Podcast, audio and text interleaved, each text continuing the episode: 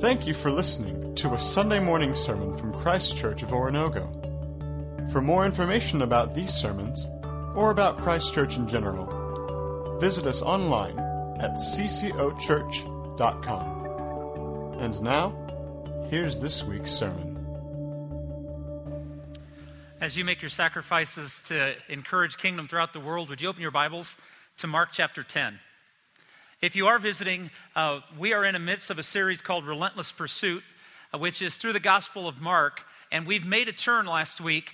In the first eight chapters, Jesus is identifying who he is, and he's establishing himself through miracles, through his teaching, so that everyone knows who's talking. And then in chapter nine, he made a turn toward not only his identity, but what he came for, which was to go to the cross, to give his life as a sacrifice. And we began that last week, and we continue even today uh, as we look at Mark chapter ten, which is a powerful uh, text because Jesus establishes our value, a value that isn't often seen in the eyes of the world. And we're going to have three snapshots this morning of those who responded to Jesus and how he responded to them. Let's look at the very first one. We're going to be talking about the kingdom. We're going to be talking about what it means to be entering into his kingdom and who he invites. So what I want to be able to identify is what we can learn from this chapter are three things. The first is this. It isn't what we don't have that matters in the kingdom. It isn't what we do not have. And there's an example that comes in verses thirteen through sixteen. People were bringing little children to Jesus to have him touch them, but the disciples rebuked them. When Jesus saw this, he was indignant. And he said to them, "Let the little children come to me and do not hinder them, for the kingdom of God belongs to such as these. I tell you the truth, anyone who does not receive the kingdom of God like a little child will never enter it." And he took the children in his arms, he put his hands on them, and he blessed them. This is a hard passage of scripture for us in America because we value our children. Uh, you know, I sometimes maybe we revolve our lives around them. We work so hard to give our children what we did not have. We have to be careful, though, that we give them what we did have, too. Occasional no. It's okay to work for something. You don't have to have everything right now. But in our culture, in America, we're very much around family, which is great, and focused on our kids and wanting our kids to develop and grow socially and, and educationally. Let's just make sure we also focus on growing them spiritually.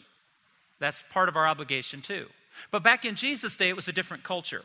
Children, because of the mortality rate of children, that it, children, a, a, a largest percentage of children did not live past the age of six because of childhood diseases and, and everything related to that, that they did not grow as attached to their children in their younger ages as we do in ours. So we see this passage and we think, but kids want to come to Jesus and be loved on, and the disciples are stopping them. That's weird. It wasn't back then because, because children weren't considered a part of society until they had developed into their early preteens. This would not have been uncommon for the disciples to say, Jesus has more important things to do than to hang out with kids. So they stopped the kids from coming, and Jesus saw this, and he became indignant. He, he looked at them and he said, "Stop. These children come to me because they need me. They come with no expectation except to be loved and blessed." And the parents would say, "Go to him, let him bless you." The blessing was a part of the culture. Uh, the father, you, you see it throughout the Old Testament, a father would lay his hands on his children, and he would give them a blessing, asking God to give them a place, to give them hope, to give them spiritual life. So in this moment, the disciples are like, Jesus is too busy for kids. And he's like, no. He said, because unless you come to me like these kids come to me. What does he mean?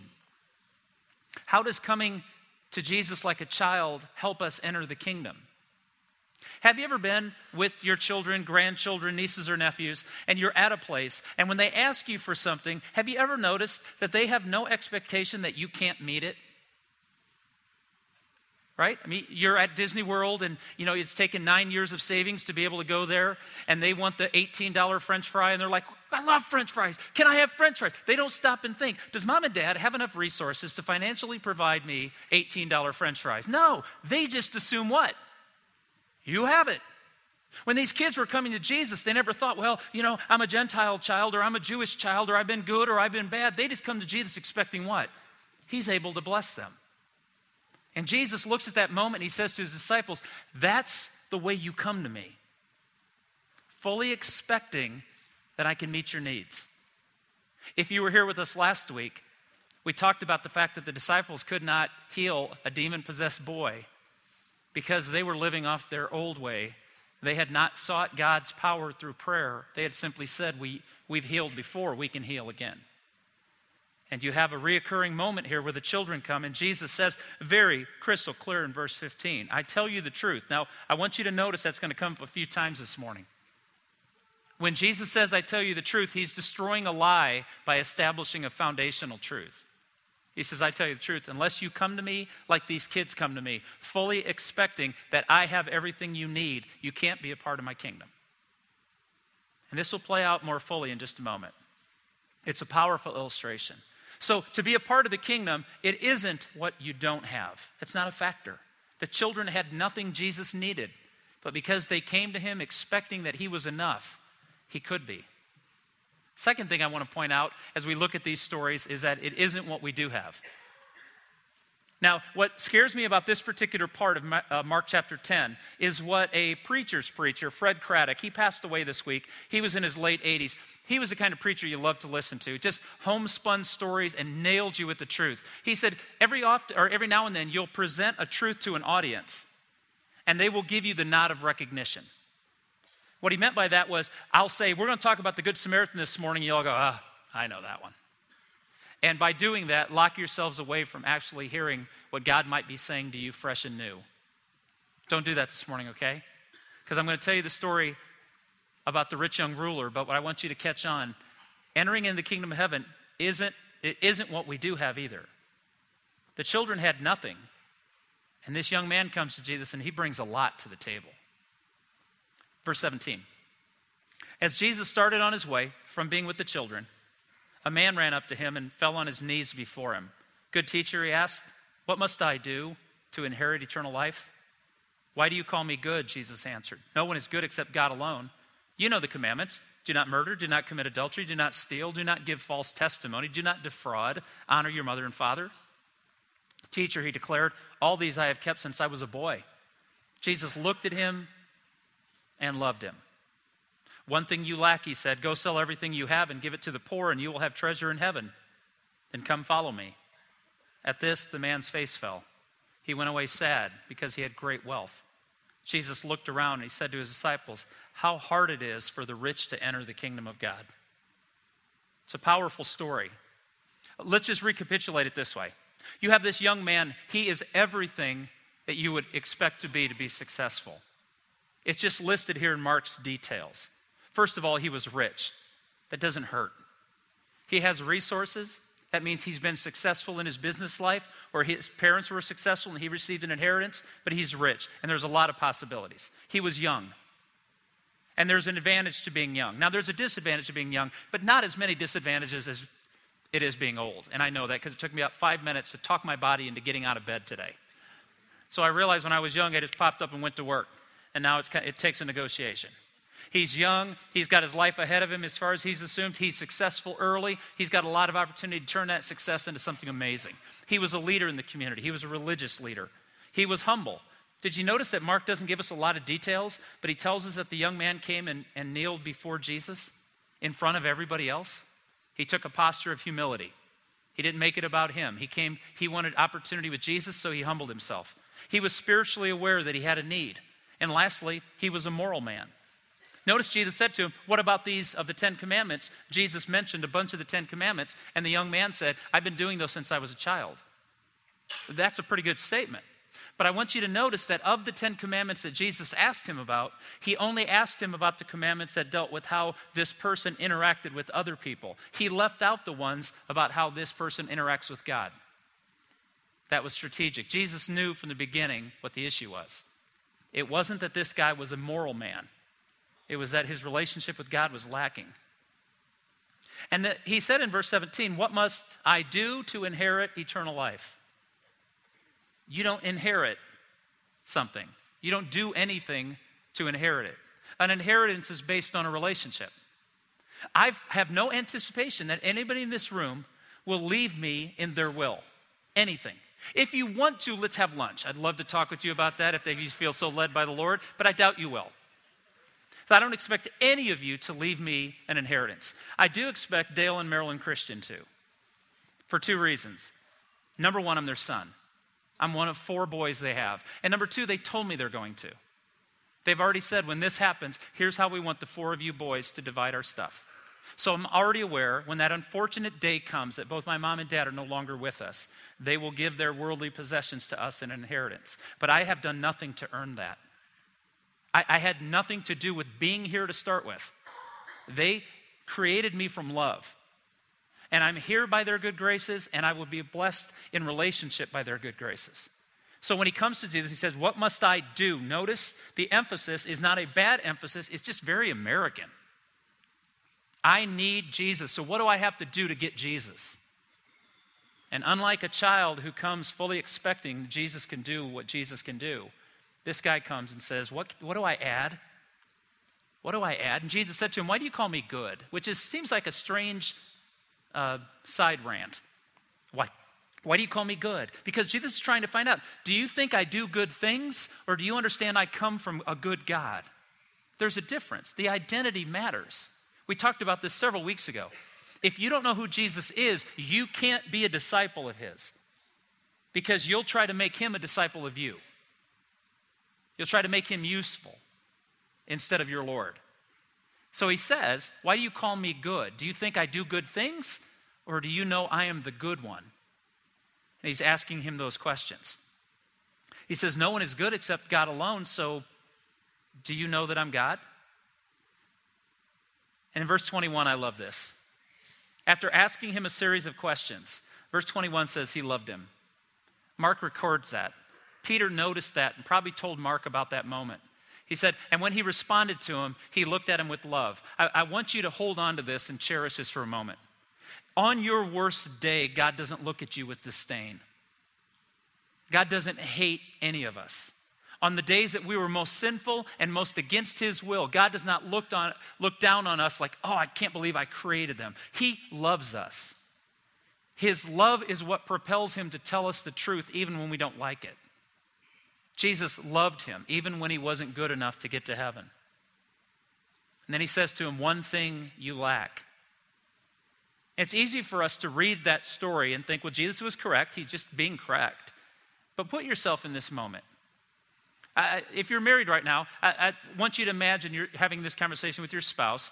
If you're not married, then I want you to think about your best friend in the world who really knows you, or your children, or, or neighbors and friends, coworkers, someone you really have invested in, they've invested in you. You know that there's a real relationship there. If Heather said to me, if my wife said to me, I love you, but there's one thing that drives me crazy. I don't want to hear the rest of that sentence. Oh, I'm surprised there's only one. But at the end of the day, I, because I know she loves me, I don't want to hear how I'm insufficient. I don't want to hear how I haven't done enough. That, that's troubling. That, that doesn't make me feel good about me. It may be true, but I just don't want to hear it. So put yourself now back in this story. This moral, good, righteous, God-fearing man comes to Jesus and he said, what must I do to have this kingdom you talk about? And Jesus says to him, one thing you lack that stings. I'm going to venture to say this man's never heard he lacked anything ever previous to this moment.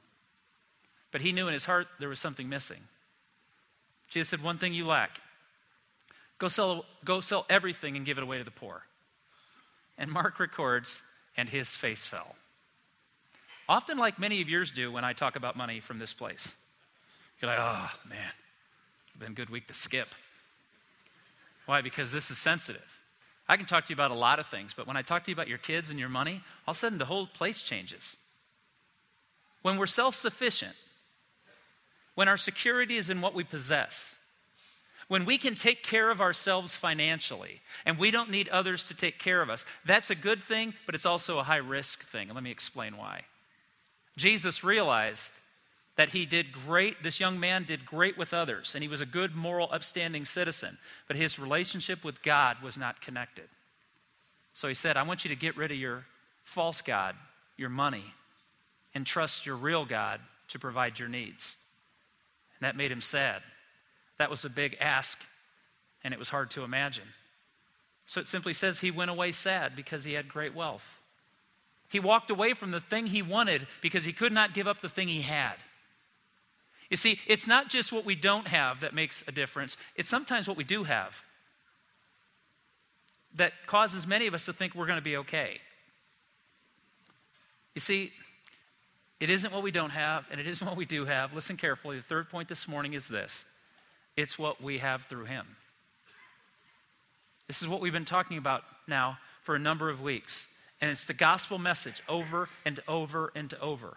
Unless you come to Christ needing him for everything, you can't add him into anything. He's not an addition. You don't add him on to the current structure of your life. He restructures everything. And so the challenge here is what we have through him. Look at verses twenty-four to twenty-seven. The disciples were amazed at his words. That's a, that's a huge statement. Remember, Mark is getting these details from the disciples. And they're like, when he told that guy he wasn't a part of the kingdom, we thought, then who is? Think about it. Michael Jordan comes out to your basketball team and your coach looks at him and goes, yeah, he's not good enough for our team. Then most of us would go, then I'm cut right now, aren't I? If that dude doesn't make it, I have no chance of even being a manager. And this is the moment. They were amazed. This guy that you would put up in front of everybody as a moral, righteous, successful man. Listen to me carefully. There are people in your world, and some of us, including myself, have made the mistake of thinking this. Everyone has their own beliefs. Everyone believes in something. And as long as you're true to those beliefs and you do the things that you say you value, at the end of it, it's all going to work out for you because you're a good person. Let me ask you this question. What happened to this good man? Jesus said, you lack. It's not about how good we are. It's about how good he is to us. It's the gospel. So they were amazed. But Jesus said again, children, how hard is it to enter the kingdom of God? It is easier for a camel to go through the eye of a needle than for a rich man to enter the kingdom of God. The disciples were what? Even more amazed. They're like, oh my gosh. And they said to each other, who can be saved then? If Michael Jordan got cut, we're all gone. Jesus looked at them and he said, with man this is impossible, but not with God. All things are possible with God. Jesus said, you know, you guys, for a rich person to enter the kingdom is as difficult as a camel going through the eye of a needle. Now, I have grown up with commentaries and preaching and so forth, and I've even made the mistake myself to say, well, you know, he wasn't really talking like a sewing needle and a real camel. He was talking about this like gate that was going into the city. No, he wasn't. He was talking about a sewing needle and a camel. He said it's impossible, not probable, or may not happen often. It's the equivalent. He's audacious. He's making a point to his disciples. They're like, he just cut Michael Jordan. What's the chance for us? And he goes, there's really no chance any of you get into my kingdom. It's like saying, there's a greater chance that you get into my kingdom, or no, there's a greater chance that Mark will have an afro by next Sunday. Oh, nice. I'll try not to cry right now. You make his point though, right? The odds of me having an afro by next weekend, pretty slim. He said the chance of a rich person entering into the kingdom of heaven is pretty slim. Why? Because they don't need God. They provide all their own needs. So they only turn to God when they can't get what they want, when they don't have enough control. Jesus is trying to impress upon us the impossibility of this. Because you say, well, yeah, yeah, but if I'm a good person and I still hold my money to myself and I do with it what I want, but I don't hurt anybody with it, as long as I'm not bothering anybody and I contribute occasionally to help people out who might have a need, but as long as it's mine, then aren't I good enough to get in? Remember, it's not what you don't have and it's not what you do have, it's what you have in him. This is the truth of it. Man, this room got quiet. In Jesus' days, the Jews taught that if you had money, it's because God loved you. And if you were poor, it's because you'd done something wrong and you better figure it out quick because God didn't like you so much right now. Jesus dispels all of that. He said, no, it's difficult. I'm going to say a statement, and if you're taking notes, I'd like you to write this down. Wealth is a spiritually dangerous thing. Those aren't my words. Those are not my interpretations. Jesus clearly states it. Wealth is a spiritually dangerous thing. Why? Because it makes you not need God. Now, here's what I want you to understand. It's not wrong to be wealthy. Please put that out of your mind. This is not a time for those that don't have much to shame those that do. But there's a responsibility with everything God's given us. Now, notice, Jesus came across a man named Nicodemus. Nicodemus was a rich man. Did Jesus tell Nicodemus that his riches were keeping him from the heaven? No. Uh, Zacchaeus. Zacchaeus was a rich man. And yet, when Zacchaeus met Jesus, Zacchaeus was the one who came to Jesus and said, you know what? I've used my riches to harm people. I'm going to give back to them four times the amount I've taken from them. Was that Jesus saying that to him, or was that not the conviction of his own heart? Conviction of his own heart. Jesus met rich people all the time, and he never mentioned riches. But when he came to this young rich ruler, who's unnamed except for his attributes, rich young ruler, then what was the deal? Jesus knew where his, where his false god was. Jesus knew where he was deriving his security. When Jesus said, why don't you give away your riches and come follow me, and give it to the poor and come follow me, they had a problem. See, in First Timothy chapter six, the Apostle Paul tells the early church through a preacher named Timothy, he said, tell them these, those who want to get rich fall into a trap, for the love of money is the root of all kinds of evil. The love of money, the love of a god who cannot sustain you. And riches are a god to many of us. And I know that there are some in this room that are, are not as wealthy. There are some that are by definition poor. But you have to understand, poor in this country is rich in most every other one. It's just the reality of it. When I've traveled the world and had the fortune to do that, I'll tell you that the poorest people in our country for the most part are some of the richest people in every other nation. It's not how much others have compared to you. It's how much you have and compared to what God's offering you. Go back to the Garden of Eden. What was Adam and Eve's core problem? They wanted to be in control, and they didn't like being told that they couldn't have something. We all struggle with that. We all see things we want. We watch television, we go shopping, we're out in the world, we see new vehicles, and all of a sudden there's something inside of us. We don't always choose it, but there's something inside of us that, I'd like one of those. I'd like to do that. I'd like to go there. I'd like to have that. And so we live in what we don't have instead of celebrating what we do have. It's hard for all of us. It's a spiritual discipline. And the more we have, the more dangerous it is for us spiritually, because we don't want more. We actually want less of God, because we don't need God to bring us daily bread. We don't need God to provide for us, because we've got that covered. And this is the danger Jesus addresses. So how do you know if your riches have become a false god to you? I'm going to give you the biblical standard. If you want to know whether or not your money and riches are causing you spiritual danger, I'm going to ask you this question: are you tithing? Because from the very beginning, the tithe was not a fundraiser for the church. The tithe was the means by which you surrendered your possessions to honor God and trust him. You took your best sheep, your best goats, your best bull. You took all of those and you ended their lives as a sacrifice to God, because you said in your heart, I will give up the best of what I have, and I will trust that God will provide no matter what I've given away, that God is bigger than my sacrifices. And what is a tithe? It's giving ten percent. Now, I want to be really careful on this, because there are a lot of people that will push back, and I'm not going to argue with you, but I want to tell you what I know biblically to be true. The tithe was a minimum ten percent. It's where it started. In fact, if you take the sacrifices required by the Jews in the Old Testament and you calculated it, and I've seen this done, it's twenty-six to twenty-seven percent of your income was to be given annually to the work of the kingdom, that God would grow it. So, if you can't tithe, it may mean that you're being too miserly and you're holding on to a security that is threatening your spiritual heart. Or you're spending too much money on things you don't need, so you can't help others. And both of those are heart conditions. I know this is rough, and I'm being very, very direct. But if we're going to be honest with one another, one of the tests in Scripture of whether this spiritually dangerous thing called wealth is in our life is the question, can we give ten percent to the work of the kingdom? Now, you could give that to the poor. You could give that to organizations that are spreading the gospel. You could give it to your local church. And I'm not even going to get into where it should go, because I'm not always sure where it should go. But if you're not giving that ten percent, it's because your wealth or your fear of not having enough is causing us to not invest in the kingdom the way God's called us to invest in the kingdom. And we teach that here, because it's not only important to grow the kingdom, it's also important for every one of us to grow our own faith. Give away all your money and follow me. Remember, Christianity is never a matter of addition.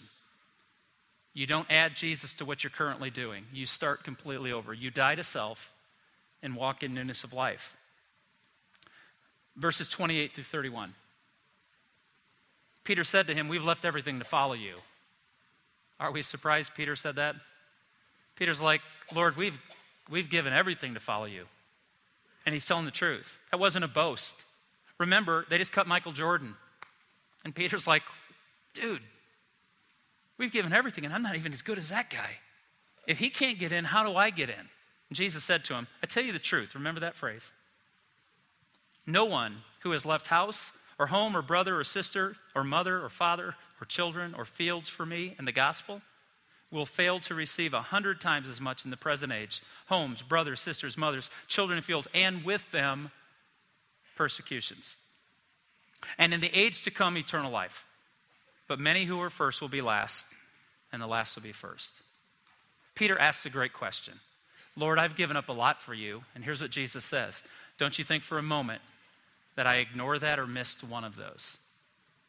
I have a file in a, in a drawer that Heather and I keep in our office at the house, and it's pictures that the boys have drawn at school, and she's got containers of everything they've ever done or thought, I think. But I've kept a few of those where I want to have them, and I've even scanned them, and they come up on my, my pictures on my uh, computer. When I scan through pictures, I'll see a picture that one of the boys drew when they were six years old. What I find funny now is that every now and then they'll see that picture, and Alex will say to me, being twenty-one, Dad, why'd you keep that? I just smile at him, to annoy you. Or Brayden will see a picture, and I go, Dad, get rid of that. That's so stupid. And I'm like, no, no, I want to hold on to that. I want my boys to understand that I didn't care if that picture was great when they were six. It said, I love you. I want to hold on to that. Jesus says to his disciples, none of you who have ever sacrificed anything, I've never forgotten one moment of that. Don't think that when I ask you to give to give these things away that I'm going to say, well, good, you never should have had them anyway. He's going to go, no, everything you sacrifice, from family to reputation to power to finances, I won't forget any of that. And it's going to be hard in this life, but one day all of that is going to be contributed to eternal life, to building the kingdom. So let me ask you the question. Did your preacher this morning ask you to give away all your money? Is that the point of this sermon? Absolutely not. I asked you to give away your false gods. I ask you to surrender today the things that have replaced your need for God. For some of you, I'm going to ask you to empty your D V R. There's nothing on there that will save your soul. The hours you're spending catching up on this season of that or that season of this doesn't matter. I can miss Saturday Night Live and still have a life. I don't have to know what happened on Sports Center. For some of you, it's giving up this push to gain a career, to go, go, go, to be promoted, to go, go, go, to do more when you actually are okay where you're at. And you know that. It may be giving up your money. You have all of this money to come and go and do as you want, but you've never really had to say to Jesus, give us this day our daily bread. I'm not asking you to give away your money. I'm asking you to give away the false gods that will rust and decay and be gone before you ever see its value. To what? To receive back from Christ that which cannot be taken from you. Eternal life, hope, joy, promise, patience. In the next few moments, we're going to sing a number of songs together. And, and having been here first hour and, and sing the song list and participating last hour in praise, I, I want you to be patient. The words we sing, the number of songs we sing, are all a statement for us to profess to one another and to God that we believe that if God asks us to give away everything, we would still inherit everything back, because it's not what I don't have that matters. And it's not what I do have that matters. It's what I have in Him and who He is. And so this morning, as we sing, as we profess, as we confess to one another, and as we state as a testimony in this room, I invite you to do something I don't invite you to do very often. I invite you to testify and sing, to profess the words of this music, if it fits your heart. I'm not asking you to be insincere. I'm asking you to process the words of this music, and today, let us testify in this place. If Jesus asks for our false gods, today we lay them down. We surrender them to have what only He can offer us. Let's stand together and sing. Thank you for listening to a Sunday morning sermon from Christ Church of Oronogo. For more information about these sermons, or about Christ Church in general, visit us online at c c o church dot com.